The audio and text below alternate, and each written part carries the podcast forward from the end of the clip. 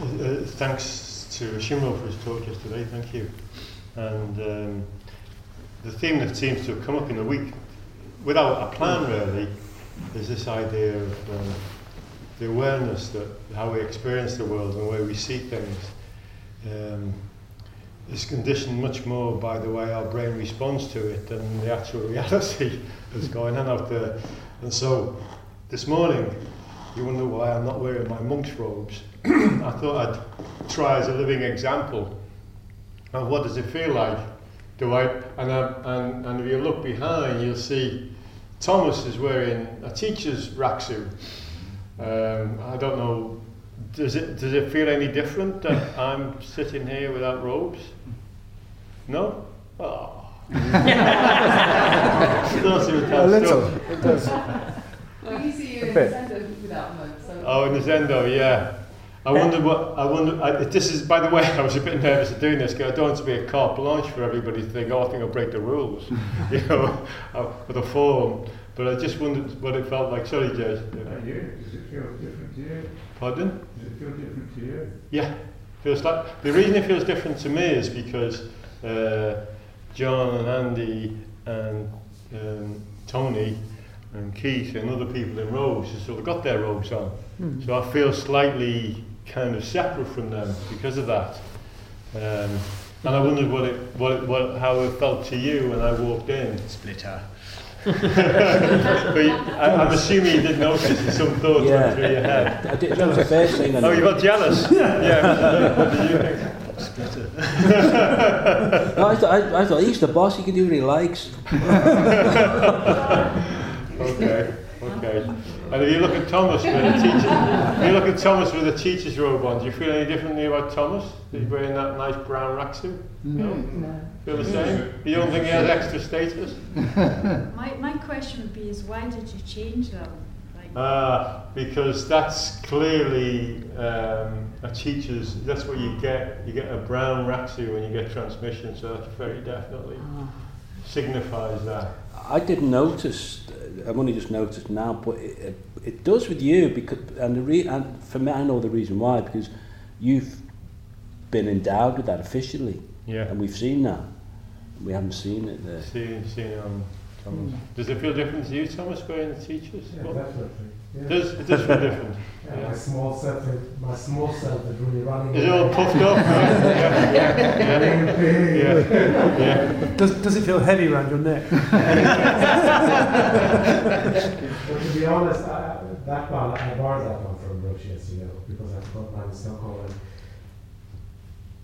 This I one, yeah. You all know there are like 80 names written on 80 names, yeah. And I felt I had in a way, I had the whole sangha around my neck. Yeah. um, but also, I really felt um, that the whole sangha was carrying me. Yeah, yeah, it's nice, isn't it? I'm, I'm so grateful. It's such a wonderful thing, this rakusu. You know, everybody in the Sangha signed this, so there's three layers of white in here, all with names on.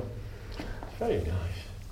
Anyway, I, I, want, I, I was going to talk a little more about ego or, or the delusion of ego, whatever, however we want to talk about it. But I was also thinking, part and parcel of wearing this was, I don't know whether it interests you, but it kind of, it, well, definitely interests me, is uh, what can we do in our daily life that um, tests or, or challenges our usual sense of self. Uh, and I was just talking to John, and I was, I was thinking, you know, some a very simple thing for me would be to go, you know, because I'm very, I'm not fussy, but you know, I've got particular ideas about what I want to drink and eat and things, you know. So for me, would be going into a, like a Liverpudlian working class cafe and having white bread uh, and margarine uh, and instant coffee surrounded by guys in viz jackets and I would be in my, you know, like slightly cashmere jumper or maybe my urban cycling gear. How would I feel? And I also do the opposite. I go into a rather posh cafe, which is very expensive and which most people are wearing either suits or and I go in when I'm in my cycling gear. So I go in my viz jacket my hat, and I can definitely feel a, a different vibe. And I wonder whether any, uh, whether you have any what would you do? I'm just interested. Can you think of anything you do that would challenge your sense of who you are? I often, in the martial arts class, um, don't wear a gi, Okay. so they don't identify practice with what you're wearing. And in the yoga class, and she can verify this, sometimes I will say things that are very un-yogic to get a response, so it Okay. breaks the idea of who they think I am in there. But often, and I love a cafe, often after class I take them to a cafe for that very reason, so they don't have the idea that yogi should or karate people should be a certain way. Yeah, yeah. They go and meet builders, they go and meet roofers. and- So you don't go in and get seaweed on toast and anyone else? Any It was, challenges? it was a big step for me to stop wearing a tie at work. Oh really? Very big, yeah. yeah. Gosh. Yeah. And because particularly with my profession, you know, we're regarded as being very conservative. Yeah. And uh, I sort of took it little steps by little steps and uh, stopped wearing a tie. Thought, yep, got away with that. Can I get away with not wearing a suit? And that was a big one as well. Okay. It took me a long time to, to actually think, no, I can not wear a suit and they are still going to come and ask me for my opinion. you know. Mm. So The Mm. big worry was, well, they won't take me seriously if I'm not wearing a suit. If you weren't, yeah, yeah. Thank you. Thanks. Works both ways though, because uh, for me, when I'm in that clinic, I n- normally wear a white coat. You know, just sort of, in, in one sense, it's okay. It gives you a certain set apart, like the suit. In another sense, it kind of frees me. I can, you know, I can come in in a not great shirt, take that off, put this on, and look the part. And also, the projections just stay with the coat. Mm. You know, it's this whole persona thing. Do I do I carry it outside when I walk out? If I take the coat off, I take off the role. Okay. What I'm, what I'm hearing, and perhaps in, also in what I said, is that the actual experience of doing what we just described may even have a reverse effect Yeah. and make us actually feel a bit, you know, like a bit holy because we're doing this. Yeah. So I'm, I'm thinking more about what you do that really makes, you know, that you really actually viscerally feel less or less end. Um, well, this is one I didn't choose, but um, when I became unemployed, I realised that I had a lot of judgments about people who are unemployed because I was brought up that you don't be unemployed. Yeah. So yeah, that's brought up a lot of views about about my value, about how much of my value came from work and employment, and about whether unemployed people were lazy scroungers, and Mm. yeah, all those Mm. things. Right. And it's I I'm it's now many years later, and I'm still unemployed, and I don't think I've fully no, I have still fully haven't Judgments. it and accepted it and not judgment. Well, I think you're a scrounger.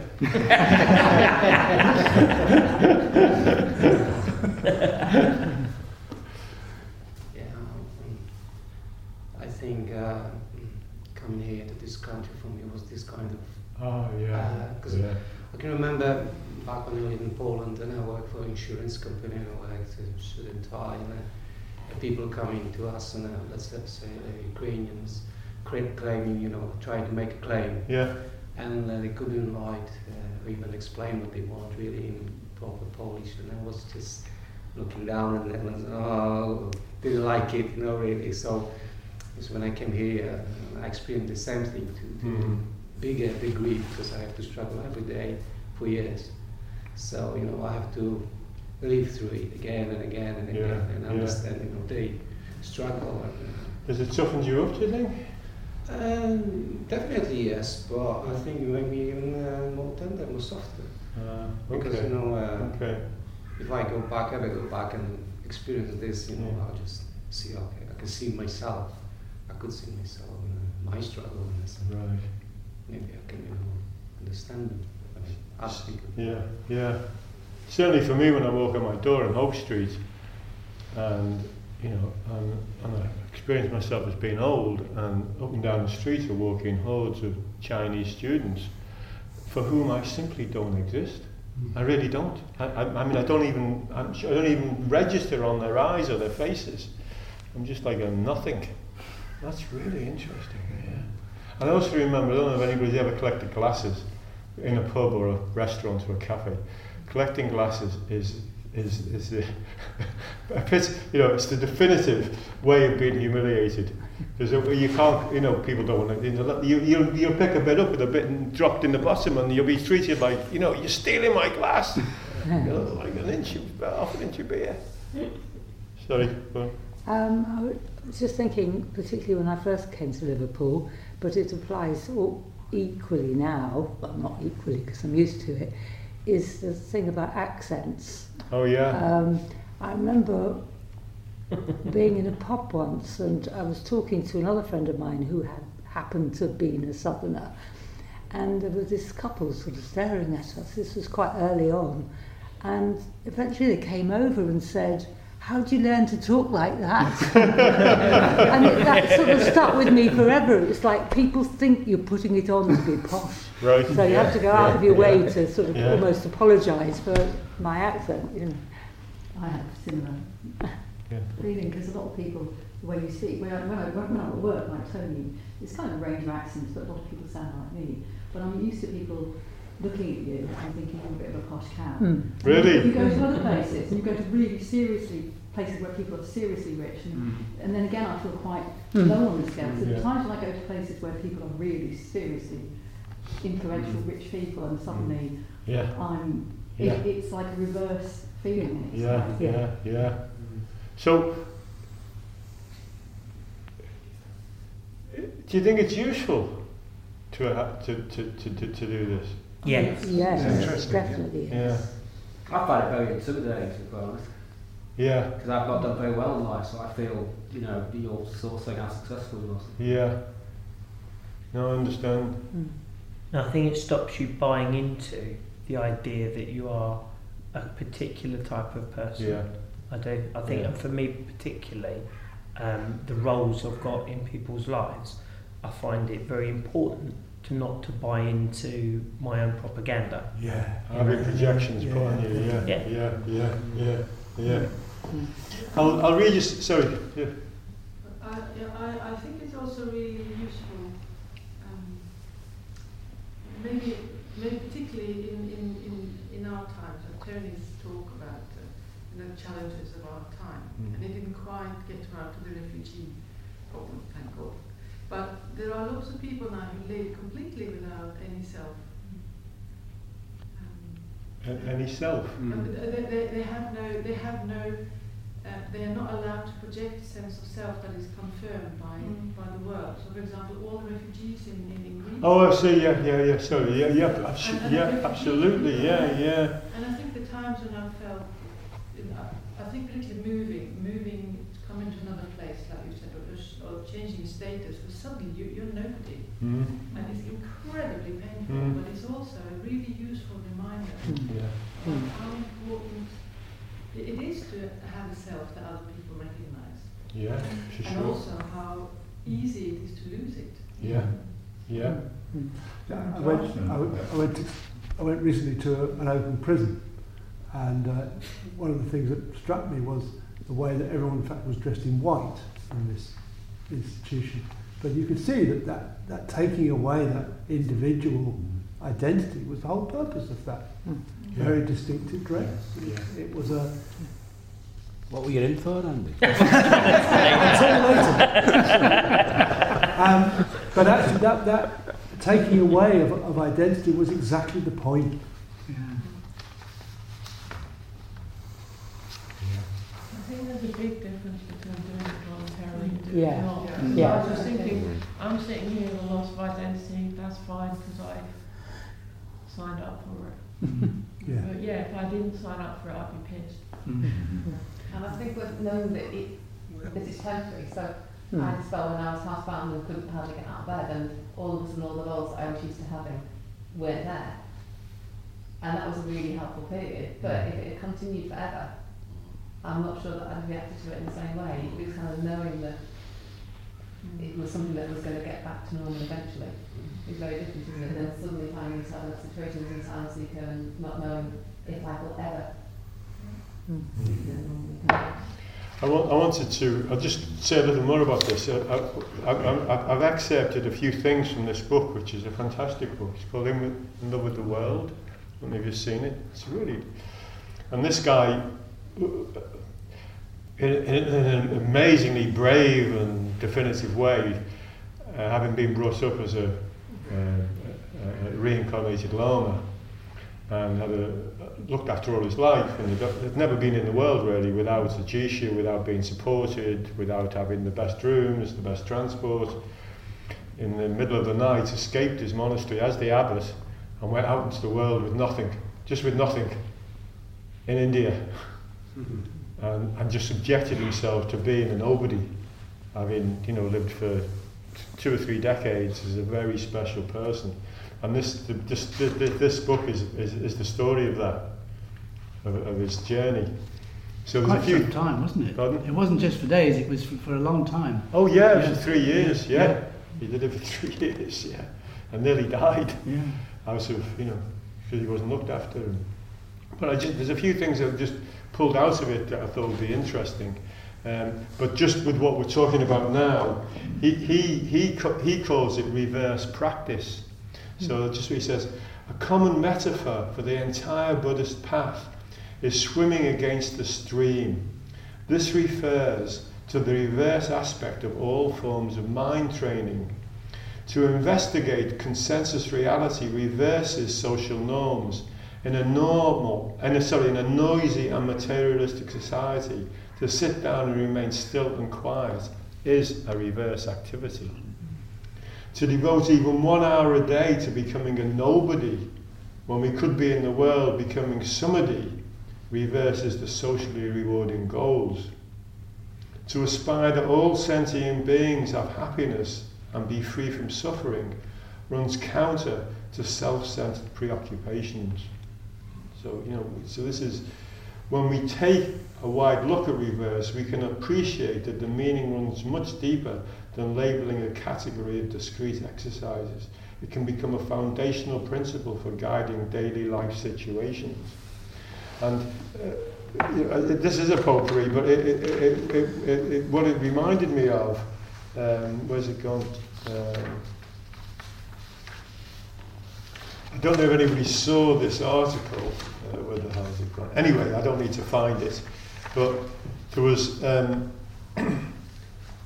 a piece published in all the papers, uh, a long piece of academic research, which demonstrated that when we, when ideas or thoughts come up about our own death, there's a part of our brain that's, that's, that's genetically equipped to cut it dead, you know, just stop the thought. And, and they, they explored it by showing, you know, various volunteers, pictures of friends, family, whatever, and asked them how, you know, how would you feel if they died? And there was, you know, they were all wired up with all, you know, their heads and their hearts and everything, and there were all kinds of bodily responses.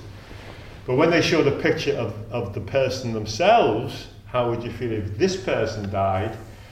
All the responses went, just didn't want to face it, couldn't face it.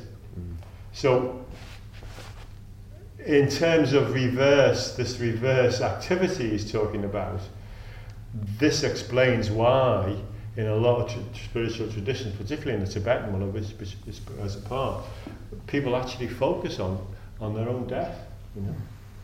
And and I, I and I, it's a fascinating. I mean, it's it's. Uh, sorry, I wish. What have I done with it? I mean, just give me, be patient with me for a second, see if I can find it. Oh, here it is. Yeah, so, so it's right in front of me.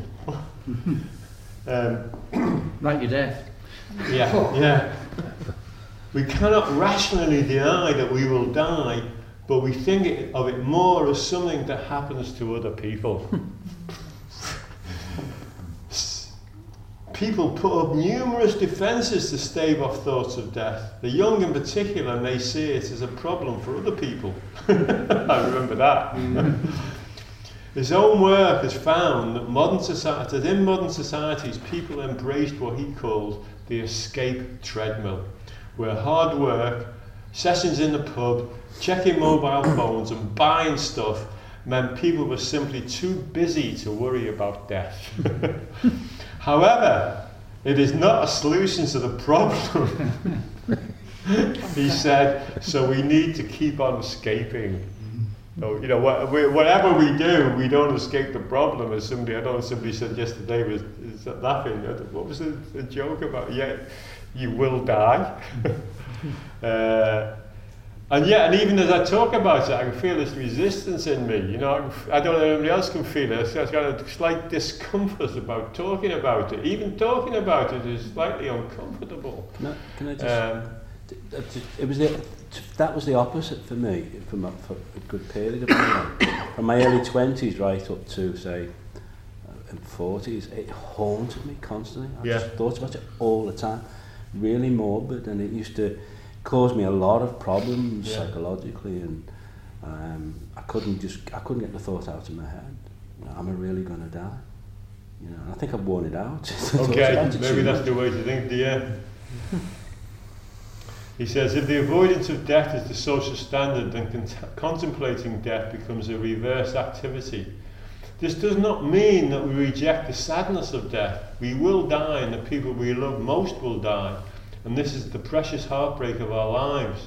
But the fear and perplexity that surround this ordinary trauma are not ine- inevitable. By facing our fear of the future, we transform the present. Hmm. That's interesting. By facing the fear of the future, we transform our present. Uh, yeah, I mean, at a very mundane level, I, I know that some folk, not me, I love going to bed. I think bed's fantastic. I have a rest from all that's going on. But I know some people fear going to bed because it feels like death. You know, light, they're losing their life. Their life's running out and they're going to be asleep and it'll escape and they won't be able to feel it, you know.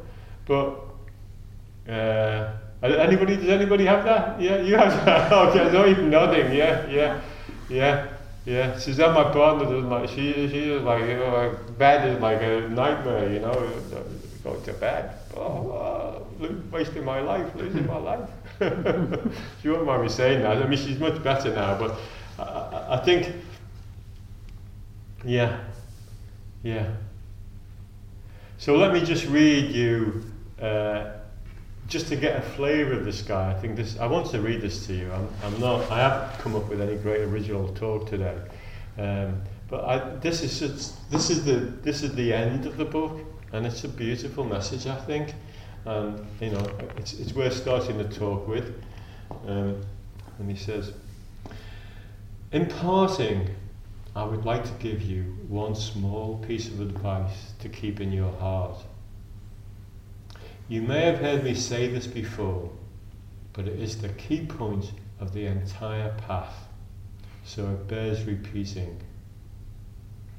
All that we are looking for in life, all the happiness, contentment, and peace of mind is right here in the present moment. Our very own awareness is itself fundamentally pure and good. The only problem is that we get so caught up in the ups and downs of life that we don't have t- we don't take the time to pause and notice what we already have. Don't forget to make space in your life to recognize the ri- richness of your basic nature, to see the purity of your being and let its innate qualities of love, compassion, and wisdom naturally emerge. Nurture this recognition as you would a small seed- seedling. Allow it to grow and flourish. Wherever you are and whatever you are doing, pause from time to time and relax your mind. You don't have to change anything about your experience. You can let feelings, thoughts come and go freely and leave your senses wide open. Make friends with your experience and see if you can notice the spacious awareness that is with you all the time. Everything you ever wanted is right here in the present moment of awareness. Very nice. And he ends it with, I will keep you in my heart and in my prayers. So he's in Kathmandu, so you can go there. um, it's, I think it's wonderful that you know it's all there in the moment. Yeah. I think for me, the reason that's so poignant, in the last two years, I had three friends, all went to bed and died in their sleep, kissed their wives goodnight. They were all under 45 years old, and none of them expected to not wake up. So that piece of advice I think is really poignant for everybody, really. Yeah, and at the same time, no, Yeah. they're rather lucky, aren't they? Yeah. to go to bed and not wake up seems to me the, Yeah, the nicest that's way way to to go. You're going, but in the context of that, what I wanted to ask you is, and I mean, you know, it comes up for all of us when we come on retreat. I'm I'm sure for most of us anyway, that it, it, to sign up is a challenge. You know, when we sign up, it's a small elephant down the road, and so we, we sign up more easily. But as the elephant gets bigger and the session starts to come up, all of us kind of have some resistance, some doubt. Why are we doing this? What, what, what, why am I making this effort? Why it's costing me money? It's costing me time. Why would I do this? You know. Um, but what I see, and certainly for myself, is, and maybe it's the case for you, that when you arrive on session, most of us, to some degree anyway, are caught up with, with particular issues about our lives, about the world, about family, you know, jobs. All of us come. No, I shouldn't say all of us, but most of us come, and certainly I come, with feeling slightly constricted, slightly tightened, slightly fretful about. And then by Friday, I don't know it's the same for you, by now, when we've all been sitting, we've been sitting quite intensely, we've been with one another, we've had a regular routine, and suddenly the issues that I came with feel much lighter. And I don't know if that's the same for you, but they definitely feel lighter. And so his advice about making space for ourselves, to have quiet, to have reflection, to have time to not to, to disentangle ourselves from the things that seem really, really important um, is, is, is valuable. I don't know how it works. I mean, I, I, have a, I have a picture in my head. You know, I have, I have my own story about the way it works, which, it, and I'll tell you the story. Maybe you, have a, you may have a different story, but uh, it, you know, it's an ordinary story in a way in that there is a perspective I can have on the world, which is, uh, which gives me ease and which I feel more spacious, and which I definitely feel more available and, and, and able to be present for other people. And also, it's a kind of place where creativity, a sense of creativity can arise, ideas come up. What that, that, that place is maybe we can call it like the non-dual, uh, or anyway, it exists. I definitely think it exists, and we access it through session. And what we take away with us from session, because it does, I mean, we're all, we're all uh, evident to us all, it diminishes, you know, it kind of slips away. But the trace of that, you know, we carry with us a trace of it, and that trace remains. And that trace is an inspiration. And, and, it, and it is, it is evidence to us, you know, embodied evidence that we can live and experience the world a different way. And I you know, that's the value of, of session. Um, I don't know any, any, anybody else phrases it in a different way, but I, I'll, I'll, I'll ask you. But I'll just finish off. And, but the, the, the other strange thing, uh, which I can't quite place as well, you know, kind of ties in with that Christian idea that you know, if you knock on the door, it will open. You know, if you knock on the door and it opens, and you kind of go in and then come out again, or you put your foot in the door but you don't actually go in, once you've opened the door, whatever it is in you that's accessed by opening that door starts to nag. you, you, you can't open it and then decide you're going to shut it. Yeah. So, you know, my advice to folk when they come to practice is don't get on the train if you think you're going to get off at the next station. because the train carries on and you've, you've got to stay on. You know, it, it, it, it, you may let it go, but down the line it will again. And you, and you will want to access it again. So True self. True self. True self, yeah. Or whatever, whatever we want to frame it, call it. it I like the term actually. I Yeah, true self is good, yeah. valuable, You know, in our practice as well, small self. yeah, True self. True self, yeah. And Bodhi mind is what they traditionally called it? The rising of Bodhi mind. It's another way of saying it, yeah. But I don't know whether, yeah. But that seems to me pragmatically what arises. But I don't know. You know, that's why we call this the practice of not knowing. We don't know. I don't know. Wish I did. yeah, yeah. Don't know if anybody's got anything to comment on that. I um, I just think about when we spend like five or six days here. Um, well, for me personally, I don't believe the thoughts so much. The thoughts are when you're when you're out in the world, it's more busy, it's more messy. So somehow the thoughts are that sometimes they're more in charge of you than you are them. Yeah. Um, But here, somehow, the thoughts are more quiet, they're more in the distance. Yeah. And then you could, it allows you to have that pause, or that gap, Mm, mm. and, or that space. Yeah. Yeah, the radio wave stuff for a while. Yeah. And it's like what Tony said yesterday about um, I don't have the answers. And it made me think afterwards that um, that there aren't any answers. No. I'm saying, and it's, you know. no, that's what's great about it. That's what I like. That's what yeah. the reason is. Yeah. The Thank, way thank you, it Claire. is. Yeah, thank you. Actually, that- what you just read about um, sort of taking time and space to to open up to these Yeah. things reminds me of, of that Frank Ostaseski book where he talks about the invitations, the five invitations Oh, things yeah. from working with the dying in a hospice. Yeah. And one of the, the invitations was find a place of rest in the midst of things. Mm. So it's the same kind of message. Yeah. And then there was that little book by that Norwegian explorer on Oh, yeah. silence. Silence, yeah.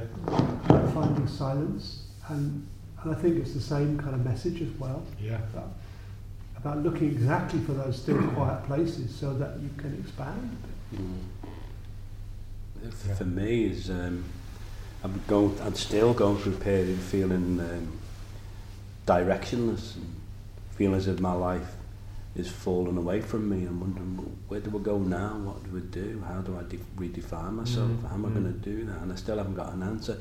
And I know that it's only through this practice I'll be able to do that. Through Yeah. you, through through through through my own experiencing.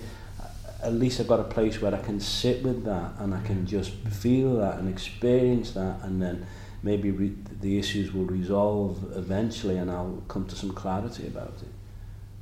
Thanks, Keith, and good luck. Yeah, yeah, yeah.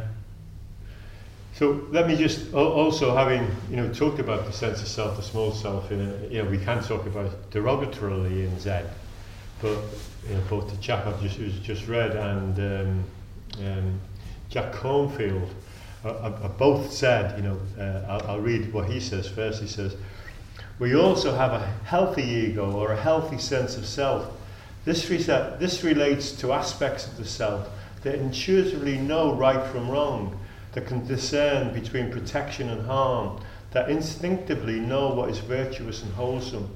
We trip ourselves up only when we become attached to those basic instincts and created inflated stories around them. For example, I had used ego in a positive way to explore and then maintain monastic discipline. But if I were to think, oh, I am such a pure monk, I maintain my vows so perfectly, then I would be in trouble. so, uh, but his main point is, the key point is that the ego is, the idea of ego is founded on the idea of a permanent self. If there isn't a permanent self, the ego itself is a delusion. And trying to get rid of a delusion is a delusion in a delusion. so we both, while both recognizing it has, we experience it as having concrete qualities which we actually need to operate in the world, it itself is another story that we've generated. It itself is a story. And uh, this, is, this is what Jack Kornfield talks about when he says trying to get rid of the self. I love it. It's like, you know, very realistic. To try to get rid of the self, to purify, root out, or transcend all desire, anger, and self centeredness, to vanquish a self that is bad, is an old religious idea. This notion underlies the ascetic practices such as wearing hair shirts, extreme fasting, and self mortification that are found in many traditions. Sometimes such practices are used skillfully to induce altered states, but more often they only revert, reinforce aversion. Worse, what comes with them is the notion that our body, our mind, our ego is somehow sinful and deluded. The good part of me must use techniques to get rid of the self, the lower, bad part of me. but this can never work, can never work because there is no self to get rid of. we are a changing process, not a fixed being. There never was a self, only our identification makes us think so. So while purification, kindness, and attention can certainly improve our habits, no amount of self denial or self torture can rid us of a self that was never there in the first place.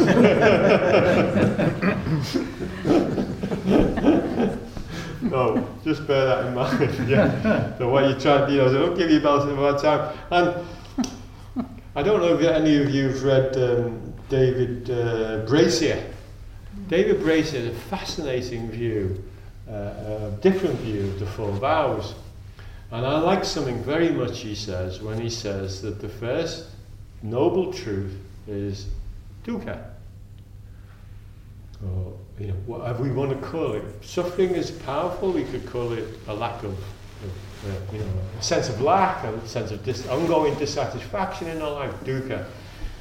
And I think, and certainly when I first came to the practice, I thought the practice was about uh, the elimination of that, of dukkha. And in some way, if I became an enlightened being, I wouldn't suffer. Well, if it's the first noble truth, either it's a truth or it's not a truth. I mean, is it a truth? Or is it a truth that only applies to some of us? no, it's, a, it's called a noble truth, which, which means that there is no that let's call them, you know, enlightened beings or, or beings who've had, you know, greater understanding than us. It's a delusion to imagine that they don't have all the ordinary difficulties and pains and sadnesses and upsets and love affairs and breakups and all of, and you know old age sickness and death that we all have it still applies. There isn't escape from that. The, the difference is how do we look at it? How do we frame it? You know, do we, do we say, why me? Why, why am I uniquely having this terrible time? Or do we say, why not me? And why not me? Uh, because this is, this is part of the human condition. And how do I, how do I, how do I approach it that will allow me to feel um, less contained, constricted, and, and, and the pain of it, you know, the real sheer, sheer pain of it. And it's how we perceive it, really. It's how we choose to look at it. And I was just, I was sitting thinking about this when I was, you know, Zazen, and I got, a real itchy nose, and at the end of my nose was going crazed, and I was, I was, I'm, I'm not going to scratch it. No, I'm not going to scratch it. Uh, so I was trying to re, rejig it as not an itch. so I'm thinking, this is not an itch, this is just a feeling on the end of my nose. It's an itch. It's an itch, yeah. I'm not going to scratch it, I'm going to leave it. And then suddenly I realised it had gone. You know, I hadn't, I hadn't magicked it away, it kind of like everything else, it went. If it had sustained for, lo- for, mo- for longer than it did, then almost certainly I would have gone like this, but it didn't. Fortunately, it went. So, um, yeah. So, Did Tony scratch it? pardon? Did Tony scratch no, it? no. So, it, it, it's like, you know, for me, when you read, when you read the teachings of really mature teachers, when you speak, you know, when people who are, for me, are authentic and not their own asses and too holy, you know, then our emotions and our feelings, they're all, they're okay, you know, we all have them. They're not bad. Just how do we manage them? How do we manage them? Um, there's some mental illnesses, and I've met these people who um, they result in very little sense of self, and they'll do whatever you want, and they'll like whatever anyone else likes, and they have very little opinion on everyone, and they'll do anything for anyone. But it's not real, No. you know. Deep down, and they can't even see this, but deep down they're miserable, and Yeah. Yeah, you there is the se- the the fixed solid sense of self that I think is real is not real, but there is a there is a something that is Yeah. that is real. And you know, and, and, and I'm just talking at my watch, but it's true for us all, isn't it? I, I mean, no, we all. I say all. I, sh- I shouldn't keep including everybody because there could be exceptional folk here, but it, we find solutions to our sense of lack of ease in life. I mean, we all carry that sometimes. You know, it's not quite right. And what fascinates me that I do is I keep applying the same solution. Even though it hasn't worked a hundred times, I still think, well, I do this, if I change that, if I do that, if I go off on a trip, or, you know, maybe it will all be okay. So, you know, I'd recommend you try different solutions. And yeah, yeah and I, we, I've, I've got to end there because I've got a few things, other things I want to say, but I I also I wanted to talk about going beyond beyond. You know, when we when we read the the, the, the Heart Sutra and we say at the end, Gate Gate Paragate Parasamgate Bodhisvaha, translates as gone, gone beyond, gone completely beyond. It it means for each of us that we, we challenge yourself every day. Go beyond where you stand. Go beyond your patterns and where you're stuck if you can, and if you can't, forgive yourself, or at least have the intention to keep letting go and going beyond. And you know, and, and there's you know, there's lots of there's lots of koans about this. I, I, I, we haven't got time to go through it, but I've just pulled out step forward from the top of a 100 foot pole. Step forward. How do you step forward from the top of a 100 foot pole? Every day we have to step forward from the top of a, top of a 100 foot pole if we're going to stay alive, if we're going to still challenge ourselves, if we're still going to have some vitality, we have to step forward off the 100 foot pole and, and take the hit. You know, you're going to hit the deck. Sometimes you're going to hit the deck and your bones are being crushed, but you have to take the hit. You know, you know when, when knights came out from the castle, they got rocks thrown at them. You know, if you're going to drop your prison walls and drop your castle walls and you're going to go out into the world, very definitely you're going to get whacked sometimes. But what's the what's the advantage of not doing that? Of staying behind the walls, of staying in the in the prison that you've created to re- to keep safe. To go back to the beginning, that's why young people think they're immortal. Yeah.